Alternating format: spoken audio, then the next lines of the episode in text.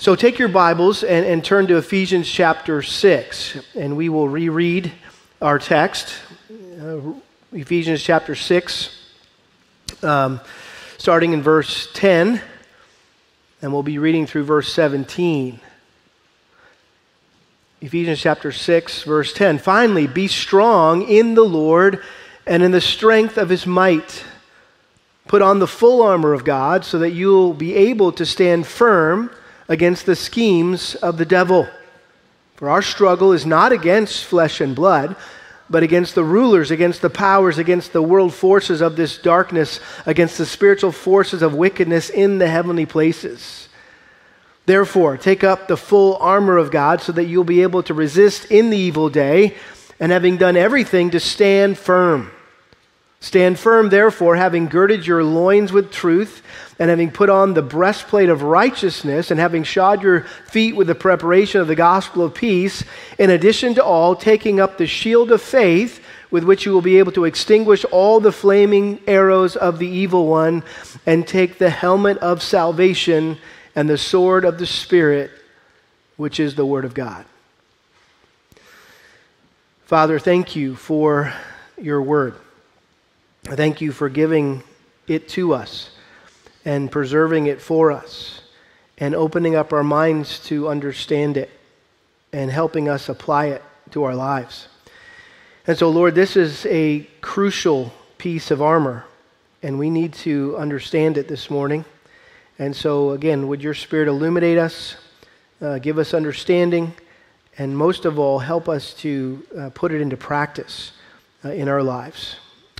Lord, this may be the most familiar of the pieces of armor, but maybe the most um, unused and uh, the one that uh, maybe we have the hardest time uh, putting, um, making application of in our lives. So, would you help us um, really take it to the next level this morning in our sanctification for your glory? In Jesus' name, amen.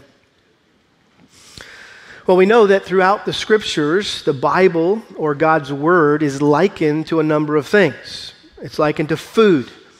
1 Peter 2 2, like newborn babies, long for the pure milk of the Word so that you may grow in respect to salvation. So that, you, so that by it you may grow in respect to salvation. It's also likened to a, a lamp. We already uh, read this verse this morning in our scripture reading in prayer time Psalm 119, 105. Your word is a lamp to my feet and a light to my path. It's also likened to fire. Jeremiah chapter 5, verse 14 Behold, I am making my words in your mouth fire, and this people wood, and it will consume them. Also in Jeremiah, uh, God likens uh, his word to a hammer. He said, Is not my word like fire, declares the Lord, and like a hammer which shatters a rock? And of course, we know that God's word is likened to seed in the scriptures. The parable of the soils would be probably the one that we think of first. But 1 Peter 1:23 says, For you have been born again, not of seed which is perishable, but imperishable, that is, through the living and enduring word of God. It's also likened to a mirror James 1 22, but prove yourselves doers of the word and not merely hearers who delude themselves. For if anyone is a hearer of the word and not a doer, he is like a man who looks at his natural face in a mirror. For once he has looked at himself and gone away, he has immediately forgotten what kind of person he was. But one who looks intently at the perfect law, the law of liberty, and abides by it, not having become a forgetful hearer, but an effectual doer, this man will be blessed in what he does. And then finally, we know God's word is likened to a sword.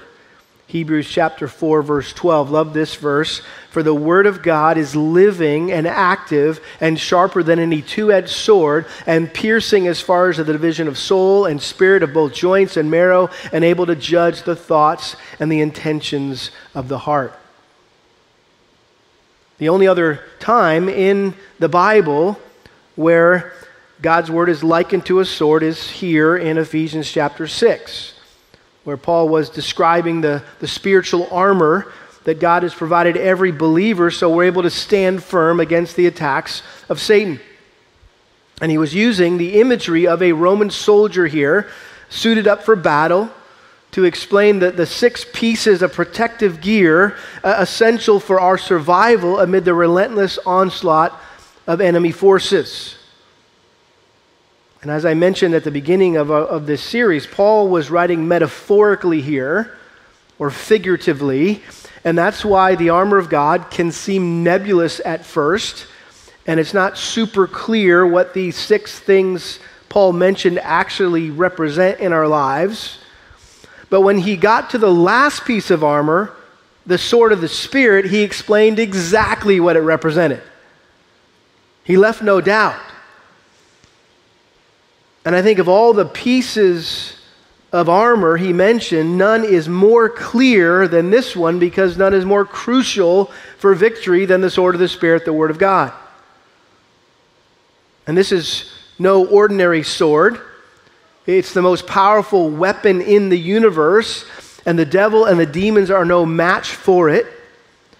It is a supernaturally forged, double edged blade in which the dual, unparalleled powers of God's Spirit and God's Word converge to make the one wielding it invincible.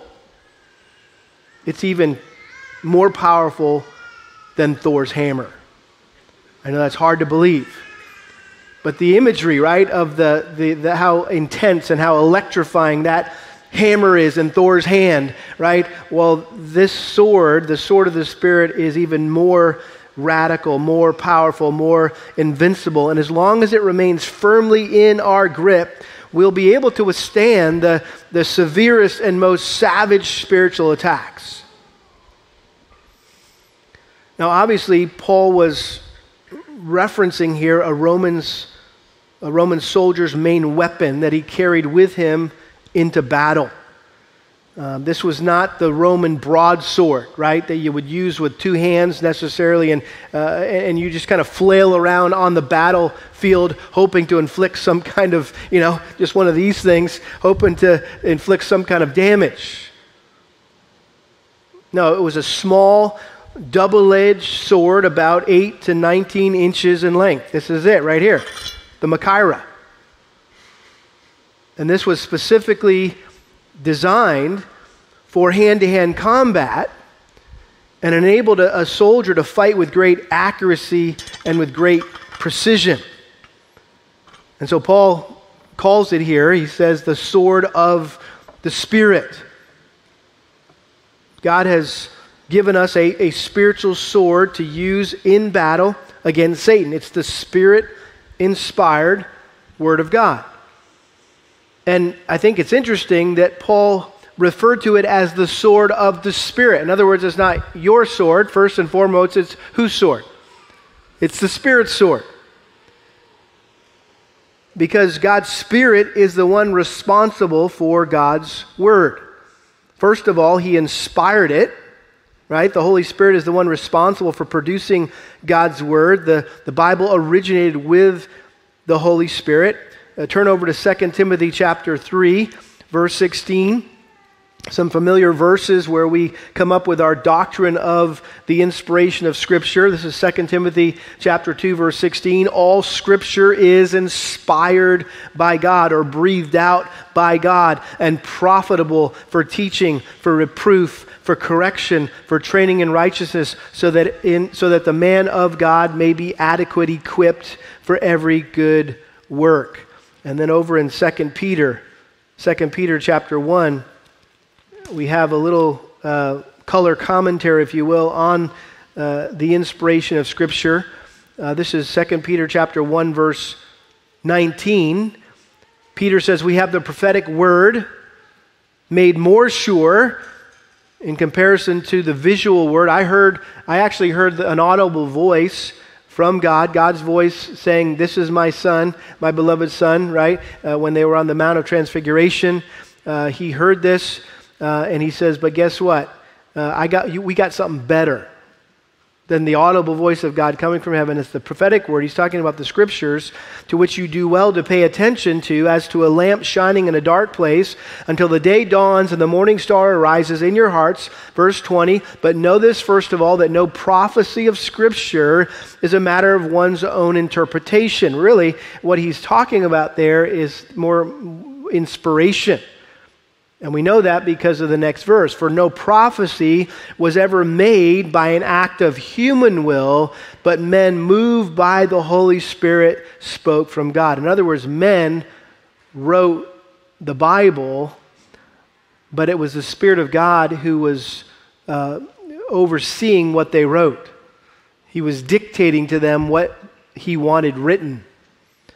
And so we know that the Holy Spirit is the one responsible for inspiring the Scriptures, but He also illuminates the Scriptures. He's the one responsible for making God's Word understandable and, and, and usable. And if you remember when G- Jesus uh, was telling his disciples that he was about to return to heaven, and they didn't like the sound of that, and they protested. He said, No, no, no, guys, you don't understand. It's better that I go back to heaven because then I can send the helper and you need help. okay? And that helper, of course, was the Holy Spirit. And he defined the specific role that the Spirit would play. John 14, verse 26. He says, But the Helper, the Holy Spirit, whom the Father will send in my name, he will teach you all things and bring to your remembrance all that I said to you. And then in chapter 16, verse 13, he says, When he, the Spirit of truth, comes, he will guide you into all the truth. And then First John, John continues um, writing about the, the ministry of the Holy Spirit. First John chapter 2, verse 20. You have an anointing from the Holy Spirit, or excuse me, from, from the Holy One, and you all know verse 27 as for you the anointing which you receive from him talking about the holy spirit here abides in you and you have no need for anyone to teach you but as his anointing teaches you about all things and is true and is not a lie, and just as it is taught you, you abide in him. And maybe the, the clearest passage in the New Testament about the illuminating work of the Spirit is 1 Corinthians chapter 2. 1 Corinthians chapter 2, verse 11. For who among you knows the thoughts of a man except the spirit of the man which is in him? If so, the thoughts of God no one knows except the Spirit of God. Now we've received not the Spirit of the world, but the Spirit who is from God, so that we may know the things freely given to us by God, which things we also speak, not in words taught by human wisdom, but in those taught by the Spirit, combining spiritual thoughts with spiritual words. Here it is. But a natural man, in other words, someone that does not have the Spirit of God in them, an unregenerate man, does not accept the things of the Spirit of God, for they are foolishness to him, and he cannot understand them because they are spiritually appraised. In other words, that's why maybe some of your testimony includes a season in your life where you had a copy of God's Word and you had read it and, and you studied it, but it really kind of was just going in one ear and out the other. Uh, maybe it was the, the, the seed was falling on you know the road right? And satan would just come and swoop down and like the birds and take it away. Because you you didn't have a regenerate heart. You didn't have the spirit of god in you. And so we we, we paul's referring to this here the, the, the sword of the spirit because uh, he inspired it and he illuminates it. Um, but then notice, again, he goes on and actually defines this piece of armor. And this is the first and only time he does that, uh, as specific at least in verse 17.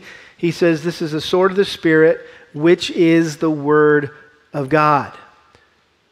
Interesting here, Paul did not use the, the, the general word for uh, the word, which is logos. Typically, when the, when the word word uh, is used, talking about the Bible or the, the whole counsel of, of, of God, uh, it, it's the word is logos. Here is the, the word here is rhema, which is the rhema of God. Uh, rhema refers to, again, not just the, the whole of Scripture, that's logos. Rhema refers to a saying or utterance or, or a spoken word. Now, some of you, I'm sure, are familiar with this word. Uh, you've heard it, you've seen it, maybe in the names of different ministries. Um, uh, this, Rhema that. And, uh, and I say that because I think it's, int- it's important for, for you to understand that some charismatics view Rhema as the voice of the Holy Spirit speaking to them at the present moment. And they believe that they, they should be guided by the Holy Spirit through inner feelings, impressions, experiences. Uh, some believe that the direct words of God to the individual can be imparted through the words of others, in fact, that God's going to speak to you through someone else. He's going to give you a rhema word, if you will. Uh, just um, maybe such a, uh, maybe, maybe I'm going to be used of God today to speak to you, uh, maybe a friend after church.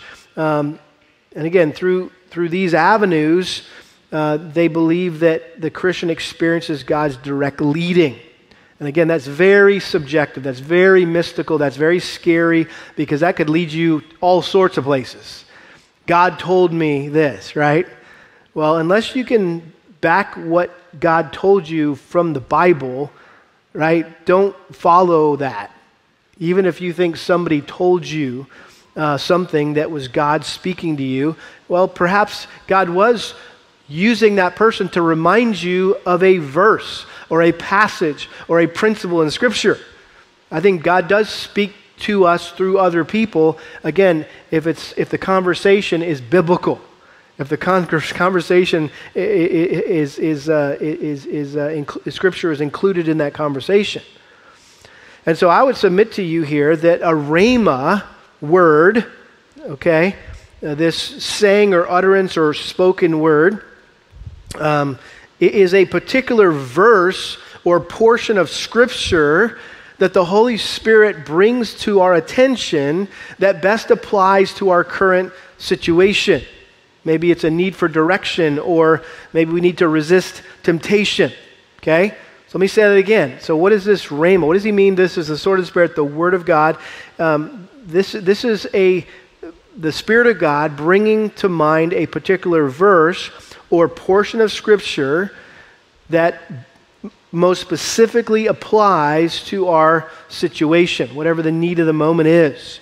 Matthew 4 4, you remember, Jesus said, It was written, Man shall not live on bread alone, but on every word. By the way, he uses the word rhema there, on every word that proceeds out of the mouth of God. Well, if Jesus used that same rhema term, perhaps that's where we should go to discern what Paul had in mind here. And so again, we go back to Luke, 4, uh, Luke chapter 4. Uh, this is where we were last Sunday, right? We said no, uh, no series on, the, on spiritual warfare is complete without looking at the temptation of Christ uh, in the wilderness. But I think what Paul had in mind here was perfectly modeled by our Lord's skillful use of the word to defeat the devil when he was tempted in the wilderness.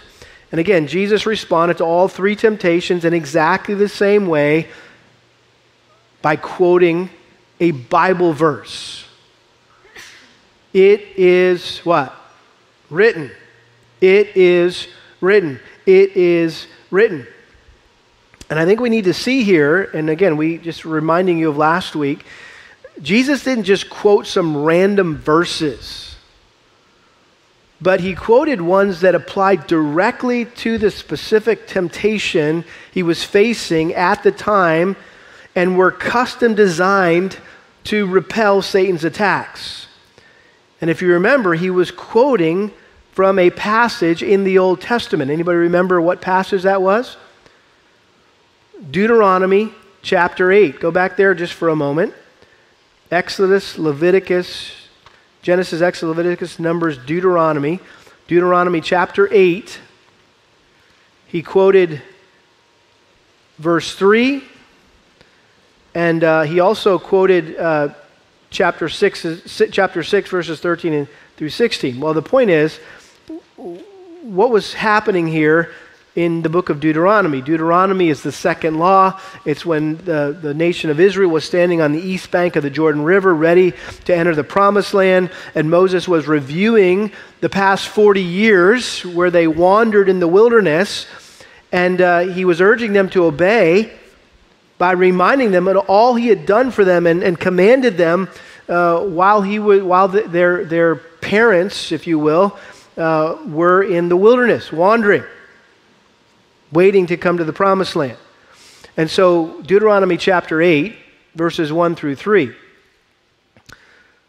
Moses says, All the commandments that I am commanding you today, you shall be careful to do that you may live and multiply and go in and possess the land which the Lord swore to give your forefathers. You shall remember all the way which the Lord your God has led you in the wilderness these 40 years, that he might humble you, testing you to know what was in your heart, whether you would keep his commandments or not.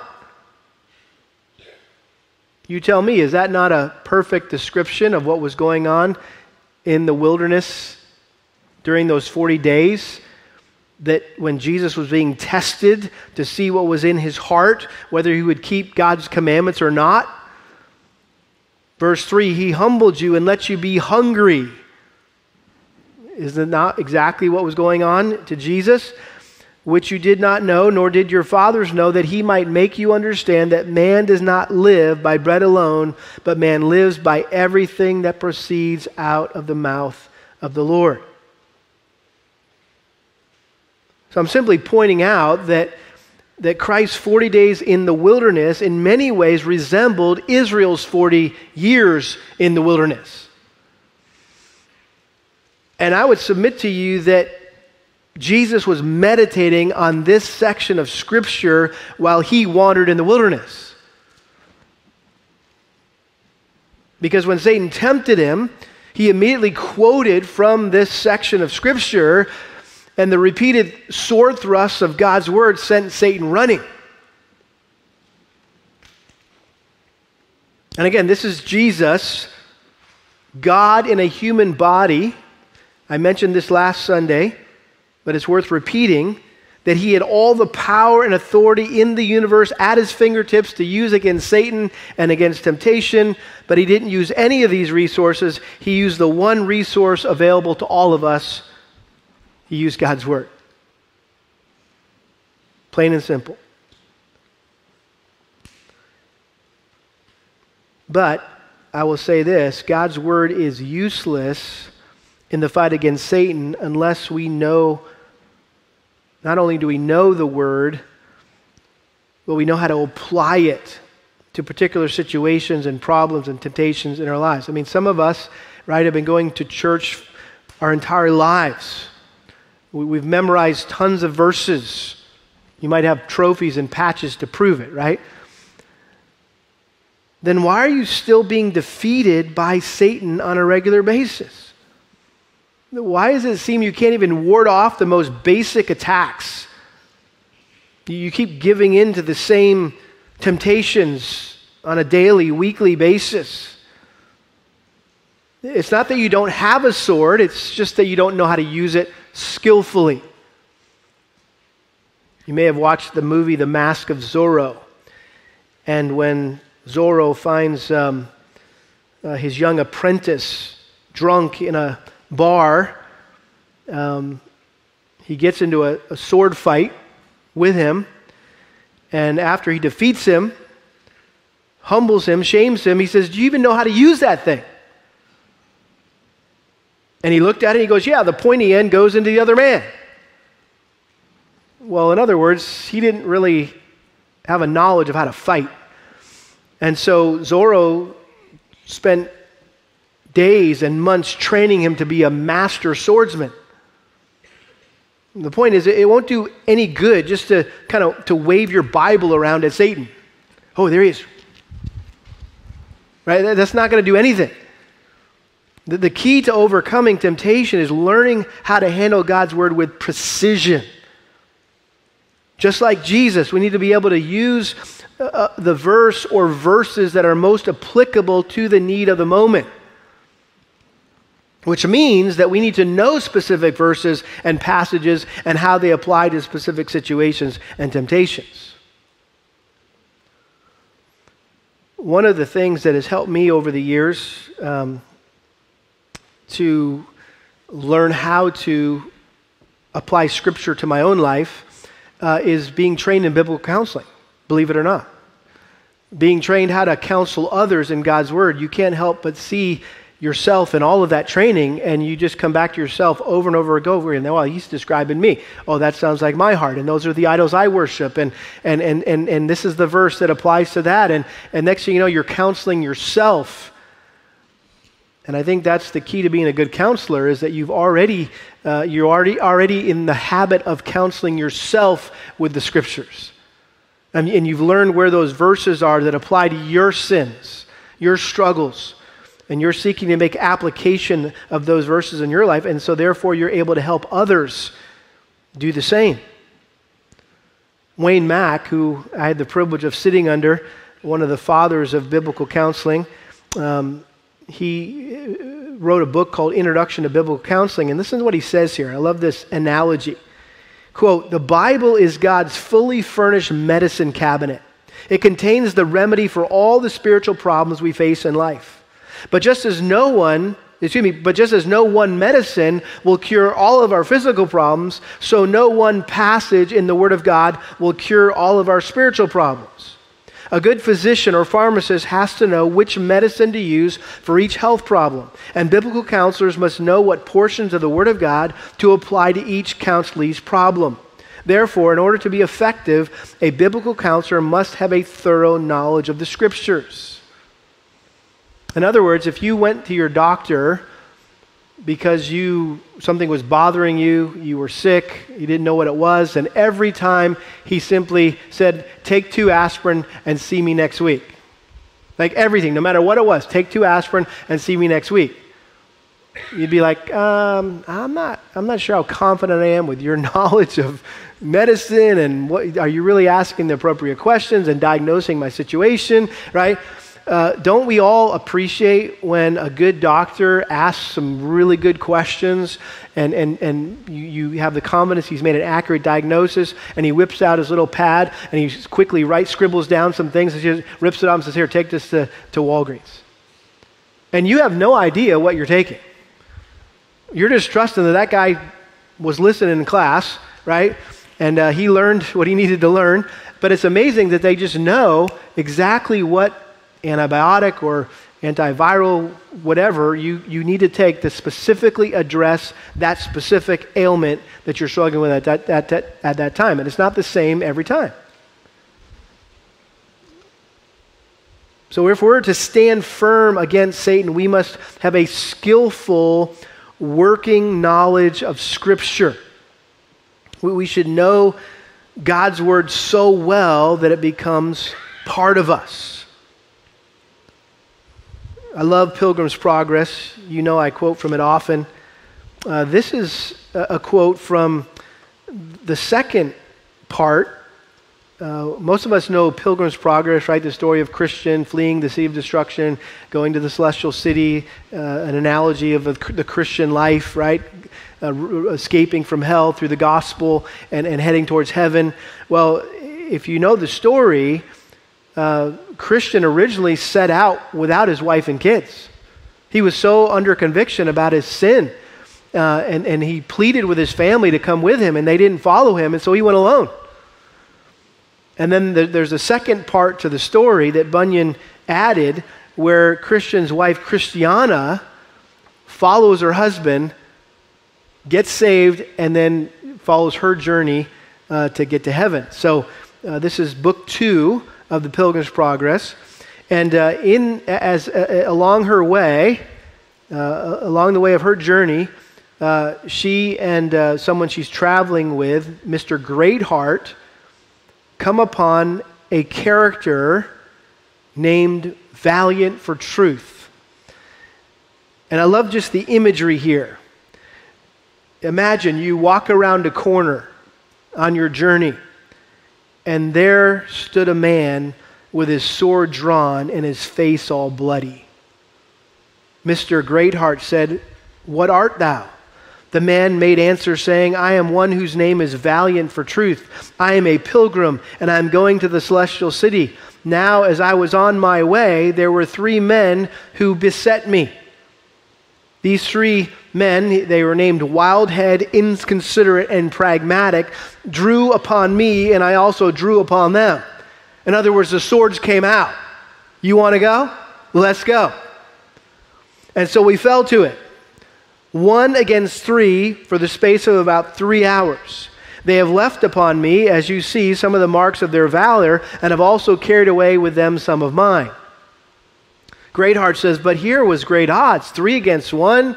Valiant said, Tis true, but little and more are nothing to him that has the truth on his side. Greatheart said, Why did you not cry out that some might have come in for succor or to some come to support you? Valiant said, I did, to my king, who I knew could hear and afford invisible help, and that has been sufficient for me. Greatheart said, um, Thou hast worthily behaved thyself let me see thy sword. So he showed it to him. When he had taken it in his hand and he looked thereon a while, he said, Ha, it's a right Jerusalem blade. Valiant said, It is so. Let a man have one of these blades with a hand to wield it and skill to use it, and he may venture upon an angel with it. He need not fear its holding, but he can but tell how to lay on. It ed- its edges will never blunt it will cut flesh and bones and soul and spirit and all. And Greatheart says, You have fought a great while. I wonder you were not weary. And then I love how this dialogue ends. Valiant says, I fought till my sword did cleave to my hand, and then when, and when they were joined together, as if a sword grew out of my arm, and when the blood ran through my fingers, and I fought with most courage. That's such a cool imagery. So the question is how do we take up the sword of the Spirit? How do we get a better grasp of God's truth? How do we tighten our grip on His Word so we can fight like valiant for truth, like it's as if the sword is just an extension of our arm? That's how well we wield it. Let me give you a few practical points here at the end uh, by way of application, and I've tried to do this every Wednesday night, is just say, okay, practically, what does this look like? How, how do we put this into practice?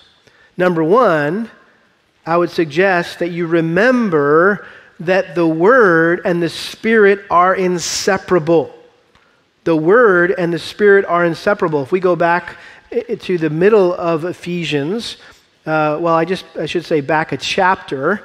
Maybe it's even on the same page. You're there in Ephesians 6 already. Look at Ephesians 5:18, very familiar verse. Do not get drunk with wine, for that is dissipation, but be filled with the Spirit or be controlled by the Spirit. Be under the influence of the Holy Spirit, speaking to one another in psalms and hymns and spiritual songs, singing and making melody with your heart to the Lord, always giving thanks for all things in the name of our Lord Jesus Christ to God, even the Father. So how do you know if you're filled with the Spirit? Well, number 1, you're going to be uh, joyful, um, singing. You're going to be thankful. And by the way, verse 21 and be subject to one another. In the fear of the Lord, you'll be submissive. Now, jump over to Colossians really quick. I want you to see a comparison here. Colossians chapter 3, verse 16. Paul says, Let the word of Christ richly dwell within you so in Ephesians 5, he's saying, hey, the Holy Spirit needs to dwell within you. You need to be controlled, filled with the Holy Spirit. Essentially saying the same thing, right? Now he's saying the same is true of the Word of Christ, that you need to let the Word of Christ richly dwell within you. And you say, well, how do you know that that's happening? Well, notice the fruit with all wisdom, teaching and admonishing one another with psalms and hymns and spiritual songs, singing with thankfulness in your hearts to God. Whatever you do in word or deed, do all in the name of the Lord Jesus, giving thanks through him to God the Father. Does that anything sound familiar there? In other words, the same, the same fruit, right? Uh, being filled with the Spirit produces the same fruit as being filled with or being uh, controlled by the Word of God, letting the Word of Christ richly dwell within you. So, being filled, what I conclude from that is being filled with the Holy Spirit is synonymous with being filled with the Word of God. You can't have one without the other. And so, therefore, we need to stay in step with the Spirit. If we want to use His sword, it's his sword, right? We need to stay in step with the Spirit. Again, Galatians 5:16, walk by the Spirit and you will not carry out the desire of the flesh. And that whole section there talks about what happens if we uh, live according to the Spirit. In other words, we surrender our lives, yield our lives to the Spirit, or we yield to our flesh, the results, the fruit of those things. And my point is that when we get out of step with the Spirit and we do our own thing,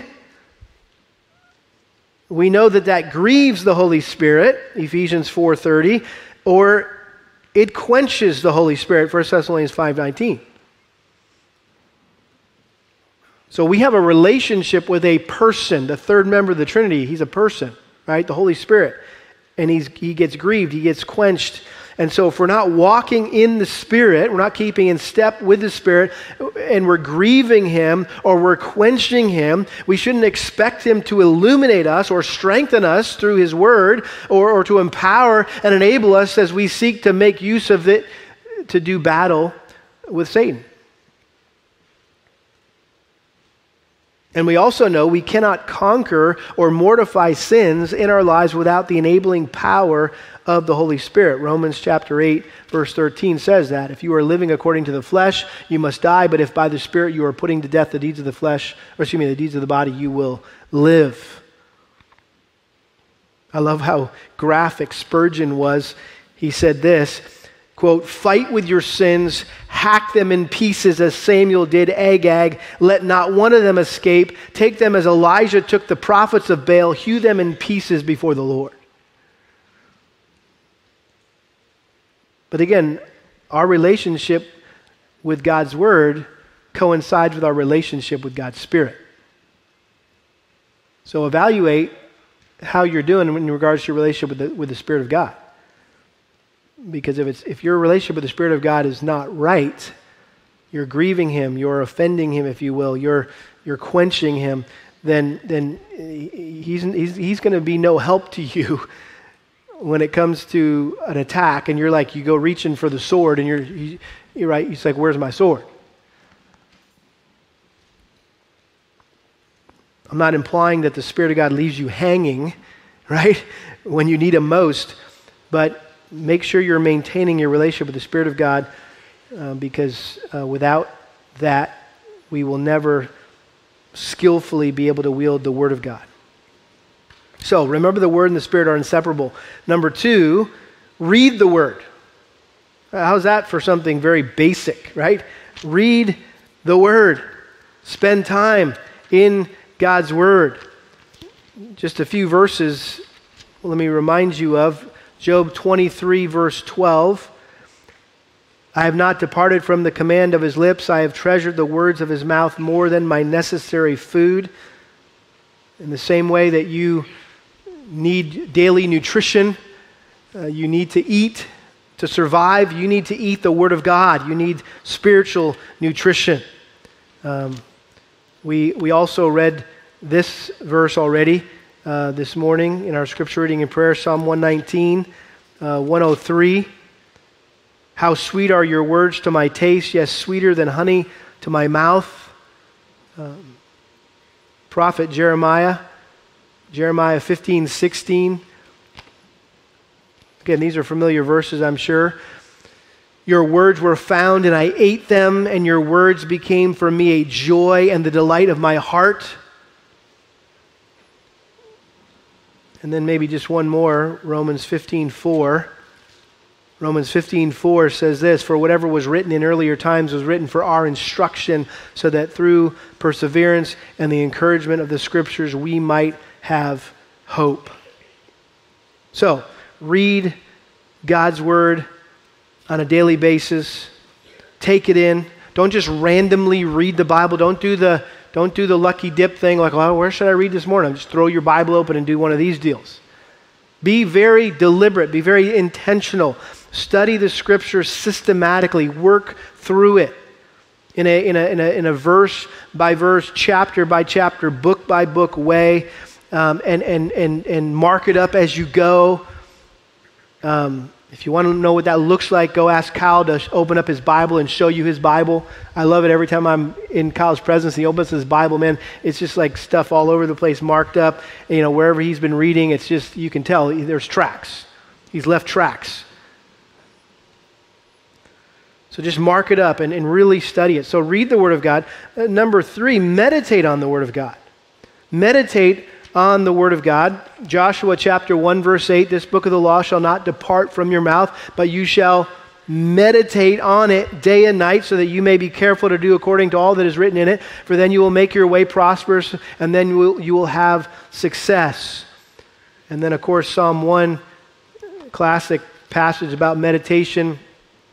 How blessed is the man who does not walk in the counsel of the wicked, nor stand in the path of sinners, nor sit in the seat of scoffers, but his delight is in the law of the Lord, and his law he meditates day and night. He will be like a tree firmly planted by streams of water, which yields its fruit in its season, and its leaf does not wither, and in whatever he does, he prospers. So, in other words, this is like taking reading to the next level. And, and how many of us are guilty of, you know, grabbing a few minutes in God's Word in the morning? That's good then we just uh, kind of you know close up our Bibles and we head off to our day, and we never once think about what we read until we get back there the next morning to the next chapter or the next section. That's not profitable, right? You can't just, oh, I read my Bible, check, I'm good to go. No, you read your Bible in the morning so that you have something to think about throughout the day, something to meditate on. And I think the main reason why so many Christians who are regularly exposed to Scripture, they read it, they hear it through preaching, they're even convicted by Scripture, but they never change. Why? Because they don't take the time to think through specific things they need to change the result of what they've read or heard. Donald Whitney, who last time he was here told us he's um, actually writing a book on meditation on the spiritual discipline of meditation because he feels like it's kind of the lost, um, the lost uh, art, if you will, in, in Christianity. But this is what he said in his previous work, Spiritual Disciplines for the Christian Life. He said, Deep thinking on the truths of Scripture is the key to putting them into practice. It is by means, it is by means of meditation that the facts of biblical information are fleshed out into practical application. The way to determine how any scripture applies to the concrete situations of life is to meditate on that scripture. So, really, meditation is the bridge between knowing what the Bible says. Okay, see it, I read it, I heard it. Now, how do I live it out? Well, there's a bridge you got to walk over between the hearing and the living, and that's called meditation. You got to think through it. And again, it's just meditation. What are we talking about? We're not sitting about crossing your legs and doing this and humming, okay?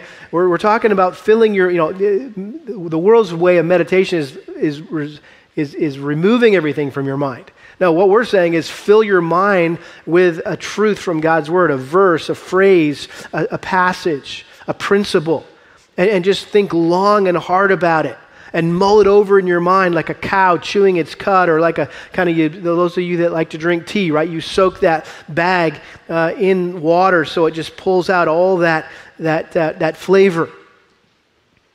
So we need to learn how to meditate, not just read the word, but meditate on the word. And then, fourthly, we need to memorize the word. We need to memorize God's word. Psalm 119. Again, we're reading through this this summer. How can a young man keep his way pure? By keeping it according to your word. Uh, verse uh, 11 Your word I have treasured in my heart that I may not sin against you. So we need to memorize verses about the general nature of sin and temptation. Like Numbers 32 23. Be sure your sin will what? Find you out. Romans 6:23, the wages of sin is death. 1 Corinthians 10:13, no temptation has overtaken you but that which is common to man, and God is faithful. He'll not allow you to be tempted beyond what you're able, but with every temptation, he'll provide a way of escape so you can endure it. You need to know that verse. You need to maybe memorize James chapter 1. We, that was the passage that we studied a couple weeks ago. Each one is tempted when he's carried away and enticed by his own lust. Then when lust has conceived, it gives birth to sin, and when sin is accomplished, it gives, brings forth death. Do not be deceived, my beloved brother. That'd be a good one to memorize. So memorize general verses, but also memorize specific verses. Verses about specific sins and, and, and temptations. For example, anger. You may want to memorize James 1 19. Everyone must be quick to hear, slow to speak, and slow to anger, for the anger of man does not achieve the righteousness of God. That'd be a good one if you struggle with anger. How about if you worry? Philippians 4 6. Be anxious for nothing, but with thanksgiving, let your requests be made known to God. And the peace that passes all understanding will guard your heart and your mind in Christ Jesus. 1 Thessalonians 4. This would be one uh, for those of you that struggle with lust, sexual sin. 1 Thessalonians 4 3. For this is the will of God, your sanctification, that is, that you abstain from sexual immorality. The whole passage there you can memorize. Or perhaps if you struggle with laziness, um, 1 Corinthians 9 would be appropriate. Um, verse 25 everyone who competes in the games exercises self-control in all things or 1 timothy 4 7 discipline yourself for the purpose of godliness perhaps you struggle with pride uh, pride is your uh, sin struggle. 1 Peter chapter 5, verse 5. Clothe yourselves with humility towards one another, for God is opposed to the proud, but gives grace to the humble. That's a good one. Or materialism. Um, Matthew chapter 6, memorize that passage about laying up your treasure in heaven. That, that you can't serve two masters, you can't serve God and money. The, the point is, um, write out your top five sins. I mean, we're talking about getting very practical. Your top five sins or top three sins uh, or your biggest sin. And just let's start there. Just your biggest sin. Where, where does Satan get you most often? And then define what that is, and then go to God's word and find verses that talk about that particular sin. And a, and a, place to start is you got this thing in the back of your Bible, you might even not, not even know it's there. It's called a concordance. Okay? A concordance. And what, what is it? It's a, it's a list of uh, words and, and where they're found. So if you're saying, man, my struggle is with pride, well, go to the P section in your concordance and look up all the verses under pride. And, and pick the one that you think is the most encouraging, the most challenging, the most convicting, and say, that's the one I'm going to memorize and you begin to put it to memory put it on an index card put it on your phone whatever however it helps you and, and you just begin to, to memorize scripture. If you want to go deeper there's other references like this little resource i would recommend. It's called quick reference a quick scripture reference for counseling by john Kruis. and again it's, a, it's like a it's like a concordance on steroids. Uh, and it has all the verses actually written out so it's easy just to go find, you know, pride, for example, and, uh, and read all the verses. They're already just written out here. It's a great tool, not just for you uh, counseling someone else, but for you to counsel uh, yourself. The point is, we need to counter Satan's lies with God's truth. It's, it's really swordplay. And, and the men might remember this when my friend Phil Moser came a couple years ago for our ManCon, and, and he had us come up and he had two swords and he picked one of us and, and, and he would tell us to, to, to maybe speak some kind of lie of Satan. And, and as soon as we did that, he, he told us to engage him with the sword, and he took a sword out and he engaged us back with verses, and he was quoting scripture. And, it, and we did this, uh, I, I noticed Chris and Eric did this with the kids at kids' camp. They had them come up and quote their verse, but they had these little um, floaty things. They weren't using real swords, right? Parents just want to know. We, we didn't put, put, real swords in your kids' hands. Little, little floaty things, swords, right? Little sabers, teaching them that this is what it looks like practically. It's sword play. And so memorizing verses is really like just stockpiling weapons and ammo that the Spirit can access in the moments of temptation. And so the more verses that we memorize, the larger our arsenal. And no matter what weapons the enemy uses against us, we always have something bigger and better to defend ourselves with. Like the scene in Crocodile Dundee, right? When the punk kids came and jumped the guy with the switchblade, and he goes, You call that a knife? and he pulled out this big old bowie knife, as we would know, an Australian, and they were like, Wow, and they took off running. I mean, that's, the, what it, that's how it should look every time we're attacked by Satan. We pull something that's way better, way bigger, way scarier looking than anything he's got coming. So we need to load our minds with Scripture and fill our hearts with Scripture and saturate our lives with Scripture until our blood becomes, as Spurgeon said, bibline. That no matter where the enemy cuts you, you bleed the Bible. I promised you last Sunday that I had a surprise for you this past Wednesday, something that I think might encourage you. uh, and excite you and motivate you. And that is uh, several months ago, uh, a guy in our church, some of you guys know Matthew Wilkins. Uh, love that guy. He's just been a blessing. Uh, in fact, he's actually given Paul Tripp a run for his money with his mustache, if you haven't noticed that. Um, and uh, but uh, anyway, he said, "Hey Ken, you know God's just given me a burden about scripture memory, and I just haven't been doing it for a while, and I want to do it better. And I'm, I'm, taking my kids through something right now. It's called the Navigators Topical Memory System. And if any of you guys know about the Navigators, they were the ones. I mean, that's what they're known for, uh, is, is scripture memory." and, and getting the sailors waiting in line for chow on the boat, right? What are you going to do while you're standing waiting in line? Well, you got these little scripture memory cards. You just kind of go through your scripture, your memorized verses, right? You got your little pa- verse pack. Um, and, and I cut my teeth on this kind of scripture memory plan in college, and it was amazing how many verses I was able to store away in my heart and mind just by getting these little cards. And just when I had a little free moment, I'd just be reading those and memorizing those and then reviewing those. And so, anyway, we were able to find. Um, so he just said he said three months ago hey if you ever think of how that might be useful in the life of our church let, let me know i said okay i'll store that away well when we got to this section of the armor of God, I thought, Matthew Wilkins. He said he had a heart for scripture memory. So we talked, and we were able to find this Navigator's topical memory system, half price, 10 bucks, okay? We bought 75 of these suckers. Uh, they're over in the resource center, and uh, Matt is willing to kind of put, pull together a little team a club, if you will, a scripture memory club. I don't know what they're going to call it. Fight club, maybe. I like that. Fight club. Um, but uh, you got this little club where you can buy one of these topical memory systems from the Resource Center. There's a sign up sheet out in the foyer over here. Matt's going to be out there if you want to talk to him afterwards.